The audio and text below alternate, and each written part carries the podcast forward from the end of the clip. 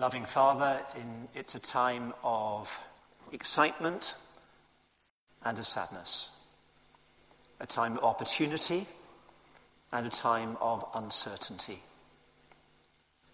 And so we thank you especially today that as followers of the Lord Jesus Christ, we stand on a rock. Your truth is ever fixed in heaven. Your word is truth.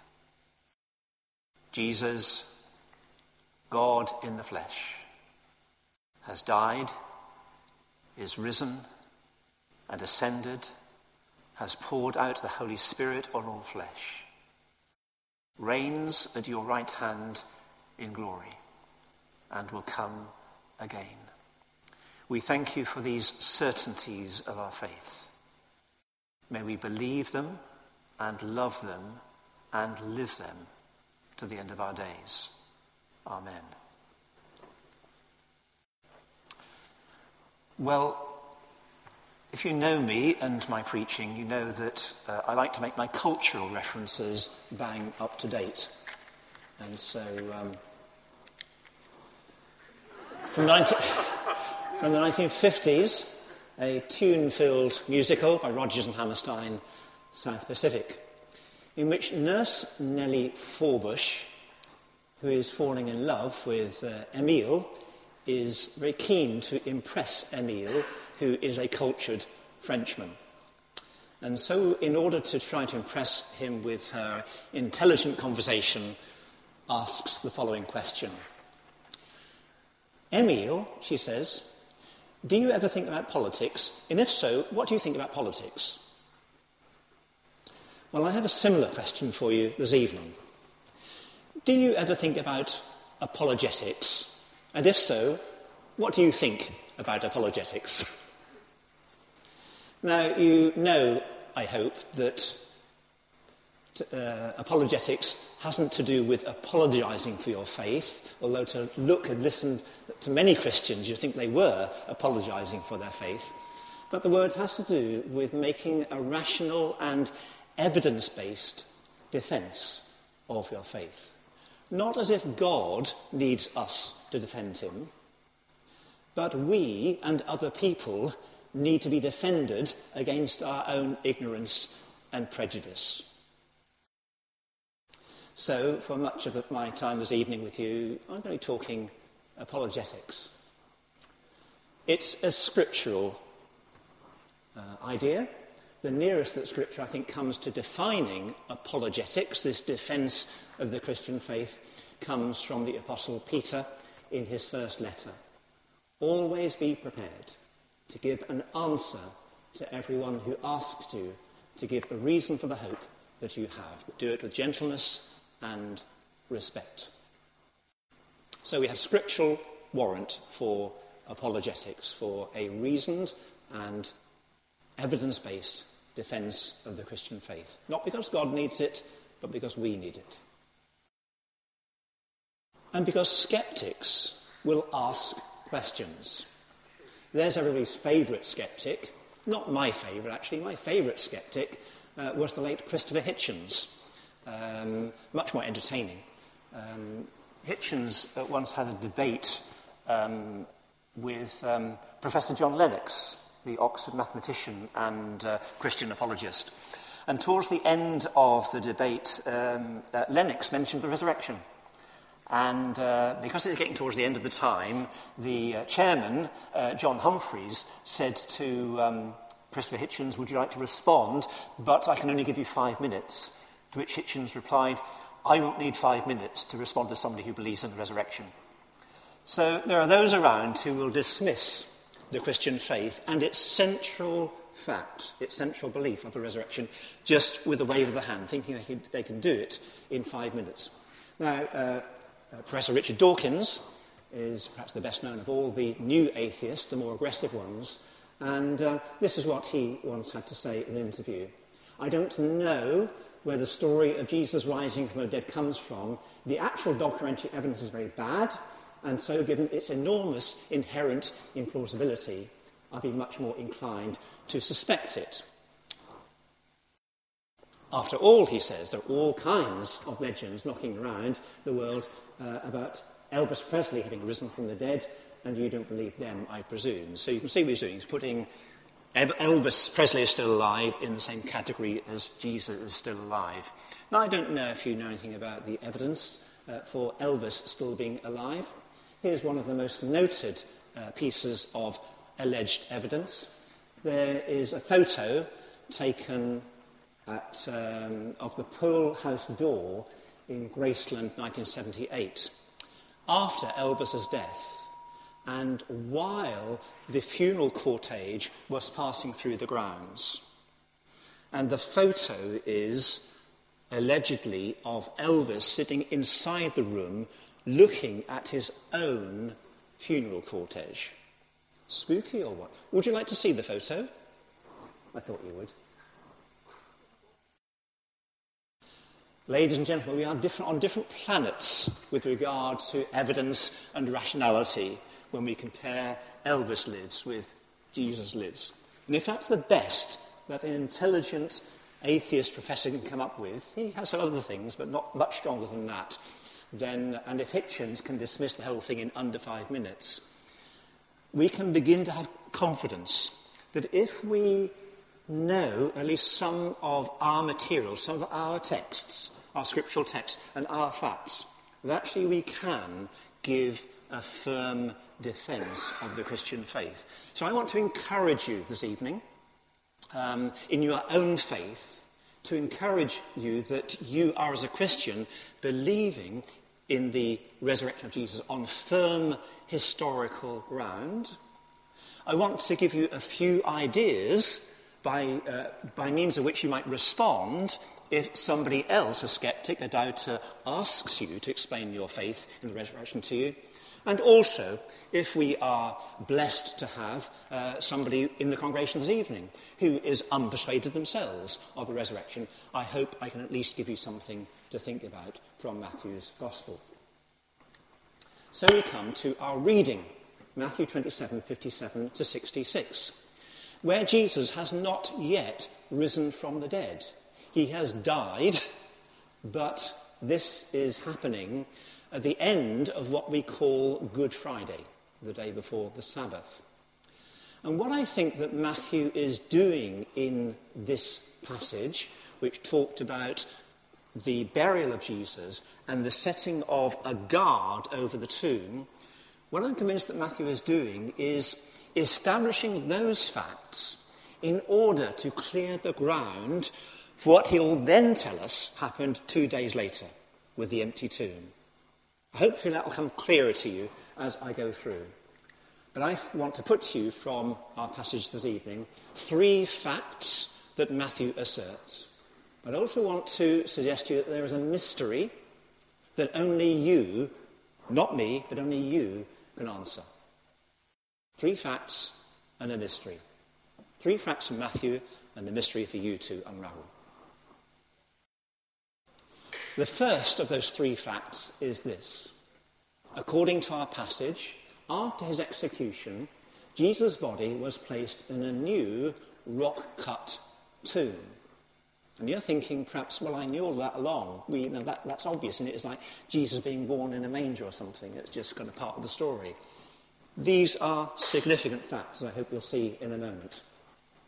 There's our passage again. Um, a rich uh, man from Arimathea called Joseph comes as evening approaches, um, who had become a disciple of Jesus, going to Pilate, um, the uh, Roman uh, delegate who had uh, presided over the decision to crucify Jesus. Uh, Joseph asked for Jesus' body, and Pilate ordered that it be given to him. Joseph took the body, wrapped in a clean linen cloth, placed it in his own new tomb that he had cut out of the rock. He rolled a big stone in front of the entrance to the tomb and went away. And I think there may be details in there that Matthew makes quite clear that we hadn't quite noticed before. I certainly hadn't until I looked at the passage in more detail, and I just want to unpack those for, for a moment. Let me just pause by posing the question what would normally happen to a crucified body? Jesus had been crucified as a condemned criminal alongside uh, condemned criminals. And the Romans uh, had their own way of disposing with such bodies. They would either leave them up on the cross um, as a warning to others, and as the body hung on the cross and started to rot away, scavengers and carrion would come and pick the body away until it finally disintegrated. Or it be thrown onto the ground for the same thing to happen. And the end, the bones themselves would just be carried away. Now, the Jews were not keen for even a criminal's body to be dealt with in that kind of way. The Jews were very passionate about burying even a criminal's body. And so the Jews, uh, taking um, a crucified man, would bury the body, probably along with others, in a shallow uh, trench. That's what would normally happen. And can you see what that would have done for our assurance about the resurrection? If the bits of Jesus' body had just been carried away over several days, or had been buried in a trench with others, you know, how could we say we have real evidence for Jesus' uh, resurrection? It would be more difficult, but it happened differently. But by the way, these are reasons why there are very few archaeological remains of crucified uh, men. Uh, because that's what would normally happen uh, to the bodies. There are a few, but not, uh, not many. Even though thousands of these dreadful executions uh, were carried out. But um, richer people, uh, more well to do people, would make their own graves or tombs cut in the hillside or cut in the, the sides of quarries. So, there in the Jerusalem area, Onuphrius Monastery, there are any number of rock cut tombs. I've circled two of them for you to see. So, these are rock cut tombs of the kind that we're talking about. Um, and they would be, only be used for the well to do. So, it really is quite unusual uh, for Jesus to be buried properly at all, and even more unusual for him to be buried in a rock cut tomb, um, uh, such as one of those. Now, that is a tomb from further north than Jerusalem, near Jezreel, but that gives you some idea as to what the outside of the tomb likely looked like. And there's two things to notice here, really. There's a big stone, just as uh, mentioned in verse 60 of our passage. Uh, Mark calls it a very large stone, I think. But also, do you notice the low entrance? And there's another little detail in Luke's Gospel and John's Gospel. When they describe people coming to the tomb, they talk about them stooping. Now, you're not really going to make that up, are you? There's a little detail there um, because of the nature of these tombs with their low entrances. And so there's the, the, the, the stone. And do you notice that in this case, and it may well have been the case in, uh, in, the, um, in the tomb of Jesus too, that the stone is quite high up. So quite easy to roll down, much harder to open because you have to roll it back up again.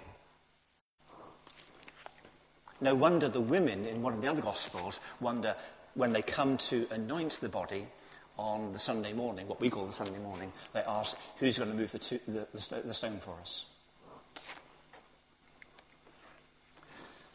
Putting these ideas together, these thoughts together, Joseph of Arimathea had the motivation. He was a follower, a convert to Jesus. He had the resources, he was wealthy, and he, he not only had help from, John's Gospel tells us, from none other than Nicodemus, but he would also had servants to help him. But he also had the status.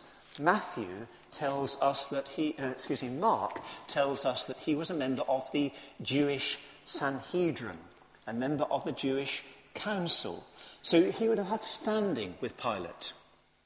So there were good reasons for this man to want to be able and to be able to fund from his own, uh, using his own tomb, the, the, the burial of Jesus in this way. So therefore, Jesus' body was not left to scavengers. And because it's a new tomb, it had not been used already, it had no existing occupants. Can you just imagine if there are previous occupants in that, in that tomb, and then somebody comes a few days later saying, when we put Jesus' body in there, how many bodies were there in there already? Oh, there were three, weren't there? Well, there's only two now. Oh, well, there must have been two to begin with then. We just miscounted them. We just missed them. So that's expanding fact number one. After his execution, Jesus' body was placed in a new rock cut tomb. Fact number two from our passage there was no doubt about which tomb the body had been placed in. Some theorists, some skeptics, sort of say, well, they simply mistook the, the grave. Uh, the, the, tomb. And they went from the real tomb that housed Jesus' body to another new one that didn't have any, anybody in it. But the text says, the story says, in verse uh, 61, Mary Magdalene and the other Mary were sitting there opposite the tomb. So they were watching as Joseph and those who were helping him put Jesus' body in the tomb and then closed the, the stone over. They were there, they saw it, they watched. But more significant than that, they had also watched Jesus die, verse 56. Now they're watching him being buried in the tomb. And the same two Marys will come back after the Sabbath on the first day of the week. Chapter 28 verse 1. The same two Marys will come back again. They know which tomb to go to. So there's, con- I mean, anybody with a legal background would know you need continuity of witness. Now, is there a break in the story where something else could have happened? Now, there's continuity of witness. And another point that preachers often point out, which wouldn't have been concocted, wouldn't have been fabricated, wouldn't have been made up, is the fact that it's women who see this. Because women didn't really count as witnesses in those days. You wouldn't have made that up. It's kind of got to be true. Fact number three the tomb was sealed and guarded the Jewish authorities go to Pilate and say, This man talked about rising from the dead on the third day. Um, let's, put, let's put a guard over the tomb and seal it so that his disciples can't steal the body and say the resurrection has happened. So they cut that, uh, that option off. As if the disciples would have done anything like that at the time anyway. They had scarpered. It's only the women and Joseph who are around anyway. The disciples at that time have completely lost faith. They're nowhere to be seen. They're not concocting plans like that anyway. How ironic that the Jewish, the unbelieving Jewish authorities take serious note of Jesus' prediction that he would rise again when the disciples took no note of it whatsoever. How ironic that is. So there we are. There's the story of the, uh, uh, the Jewish authorities going to Pilate, um, saying about Jesus deceptively predicting that he would rise from the dead, and uh, let's make the, the, tomb secure. And so Pilate says, yep, um, you can have a guard. We're not quite sure whether it's a Jewish guard or a Roman guard, doesn't matter. Make the tomb as secure as you know how. There's irony there, isn't it?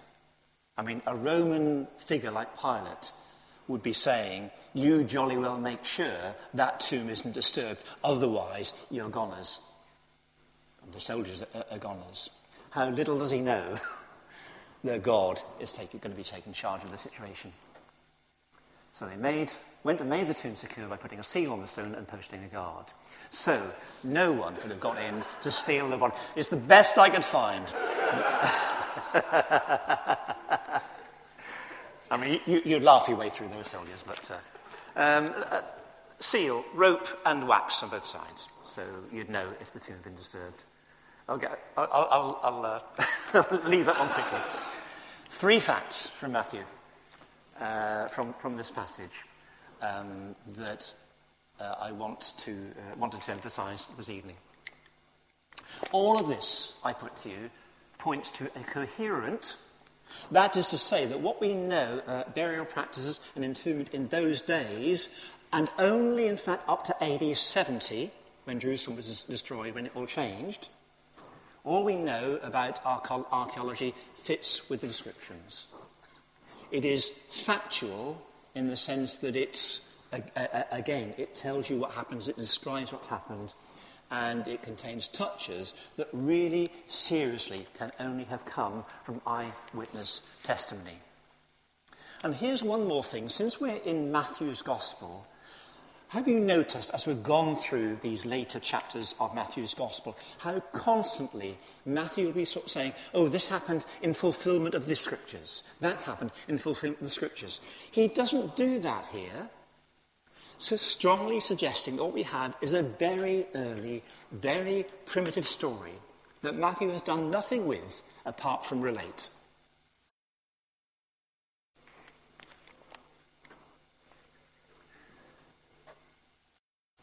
It's yeah, there's just one more objection because it, it still could be said look, this is just legend, this is historical fiction.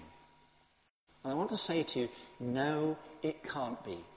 Historical fiction, uh, going back and researching how things were and then putting a story together, wasn't even invented until about 1700. People simply did not write stories in those days. The way that story is written is the way people wrote stories when they're describing something that happened. It is not fiction. It is not myth. It is not legend. Now, the mystery that only you can solve. The mystery of indifference. That given these claims, these claims about these facts, the mystery is how we how people can be indifferent. How a skeptic can say, I don't need even five minutes to rubbish this evidence. And how a Christian, how it can't make a real difference to the life and faith and witness of a Christian. That's the mystery for many of us. Not that we doubt it happened, most of you know it happened, you believe it happened. But our response to it happening is the mystery. Charles Talleyrand was a French bishop and diplomat about the time of the French Revolution. He took the resurrection seriously. A contemporary of his founded a new religion which he thought, uh, the friend with the uh, acquaintance, was vastly superior to Christianity. And yet this man uh, wasn't able to find many takers for his new religion. So he went to Talleyrand and asked for advice. He says, why isn't my new religion catching on? And Talleyrand says, I've got the answer for you. I know exactly what you need to do to make your new religion work. All you need to do is to have yourself crucified and then rise from the dead on the third day. It's as simple as that. This is key. The resurrection of Jesus is key. It's that important. Or, I quote to Charles Peace, a convicted murderer who, on the day of his own execution, was visited by the chaplain, who spoke to him about spiritual things and about the uh, state of his soul and this kind of thing, uh, to which Charles Peace, in his predicament, uh, took very seriously the claims of Christians and the claims of the Christian faith by saying this Sir, if I believed what you say you believe, even if England were covered with broken glass from coast to coast, I would walk over it if need be, on hands and knees and think it worthwhile living just to save one cell. I mean, we, it, we sometimes need people like that to tell us just how important our faith really is and should be to us, don't we?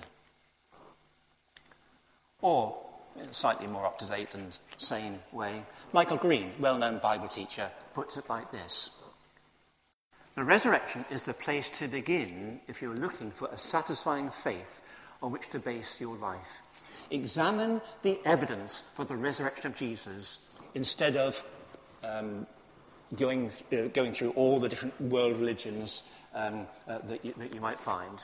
Because if Jesus is risen, you need to look no further. Of course, if he isn't reason, uh, risen, then, as Paul says in 1 Corinthians chapter 15, our faith is futile. Let's all go home. But, Paul goes on to say, but Christ has indeed been risen from the dead. And amongst other things, that gives us a guarantee of our own eternal future. Now, Matthew hasn't even described the resurrection yet. Well, in fact, he doesn't. He only describes the discovery of the empty tomb. But he's setting the scene here, as I hope you can see, for saying you can't get out of it. You can't say Jesus didn't really die, he just fainted on the cross. You can't say they went to the wrong tomb. You can't say they stole his body and made up the story of the resurrection. He shuts off all the different alternatives, and we're left with this one challenge from a sober historical text.